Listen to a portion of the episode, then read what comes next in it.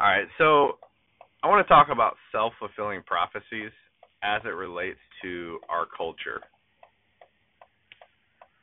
Pick any group, you know, uh, particularly the the identity variety. So like pick any identity and then whatever group is associated with that, or maybe the identity itself is the group. Generally, that's what it is. Um, but pick any of them, and I'm talking uh, not to exclude the KKK. Like I'm talking, but I when I think of identity groups, I tend to think of you know like Black Lives Matter and LGBT and things like that. But don't exclude the KKK and other uh, you know extreme uh, guy, uh, guys and gals who happen to be white, but also are identitarians, if you will. Um, so my thoughts are that the self-fulfilling prophecy of some of these people is really making this country much worse. So if people say, okay, this group, my group is oppressed by that group, and that group is causing all of our problems, and they're the source of all problems for all of history towards our group. They've basically cut that other group off and said, "We don't want anything to do with you, right? We've we hate you." I mean, basically that's what you're saying. Even if you're not actually saying I hate you, you pretty much believe it in practice. That's basically what it turns into. Uh, and the more that you have that happening, the more you have like these extreme types that come out of the woodworks. I mean, I'm talking like the Dylann Roof types, the and and then even the nonviolent extremists that probably just share a similar mindset to him. And I'm also talking about people in other groups too, like you know various like very um I don't know extreme members of other identity groups. I, one that comes to mind would be like Tariq Nasheed of of the uh, identitarian black groups, more of the militant minded, uh, you know, Black Panther type of of blacks, not you know just I'm a I'm a member of Black Lives Matter and I care about blacks. I'm not talking about just everyday people. I'm talking about um, you know the more extremes of of all circles. And these folks egg on friction. I mean, they they basically live and breathe for friction.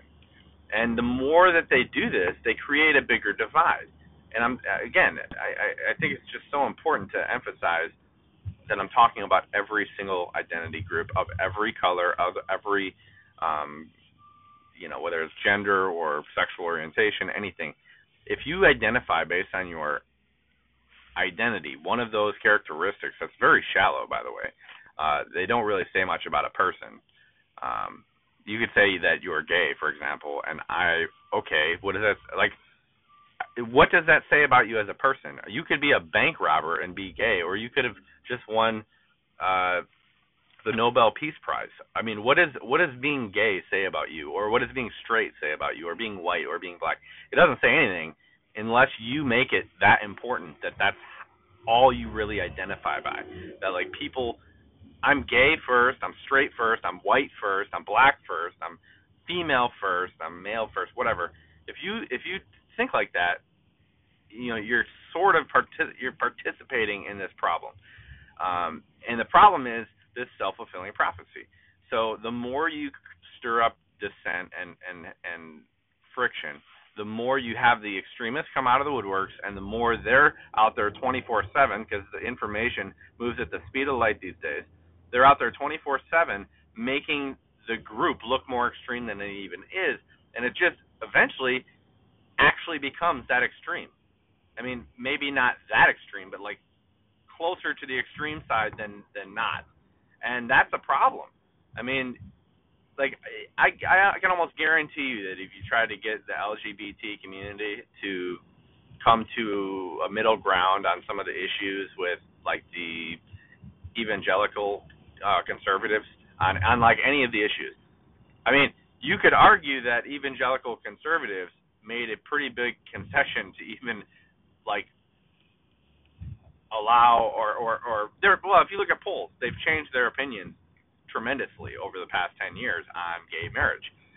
They've made concessions but i don't think that like they're going to the lgbt whatever qa plus divided sign uh I, I mean i don't know if they're going to ever make a concession. I don't think that's in their interest. I don't think that's what they want and that's just one example but i'm just saying um, there's examples of white people not making concessions too. But the point is, uh, identity groups really are are destined to create more divides just by the nature of what they are. They cannot possibly result in a more cohesive, inclusive, um, friendly, unified uh, environment or culture. They can't. They're by design meant to create a bigger division. Because you're you're finger pointing, and the more you finger point, the more the people you're pointing the finger at are going to start pointing the finger back at you, and the more that happens, you just you just grow farther and farther apart, and the next thing you know, you're standing, you know, you know, a hundred miles apart. So I just I think the self fulfilling prophecy of identity groups is something that needs to end. I think people need to drop the identity bullshit and get on board with just being humans and being Americans. But I again, that's already too divisive. Just saying you need to be American even that's like that's something that we could all unify and come together on as you know different um ethnicities, races, genders, all those things.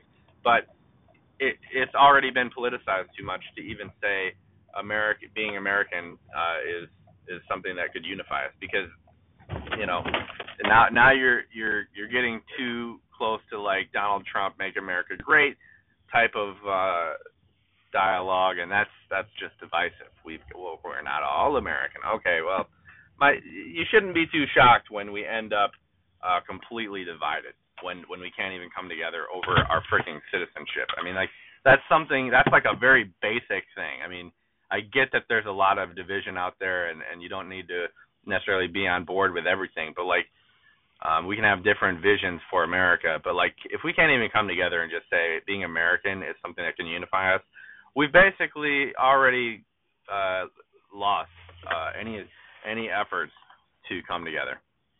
Uh, on that note, I will call this one a wrap.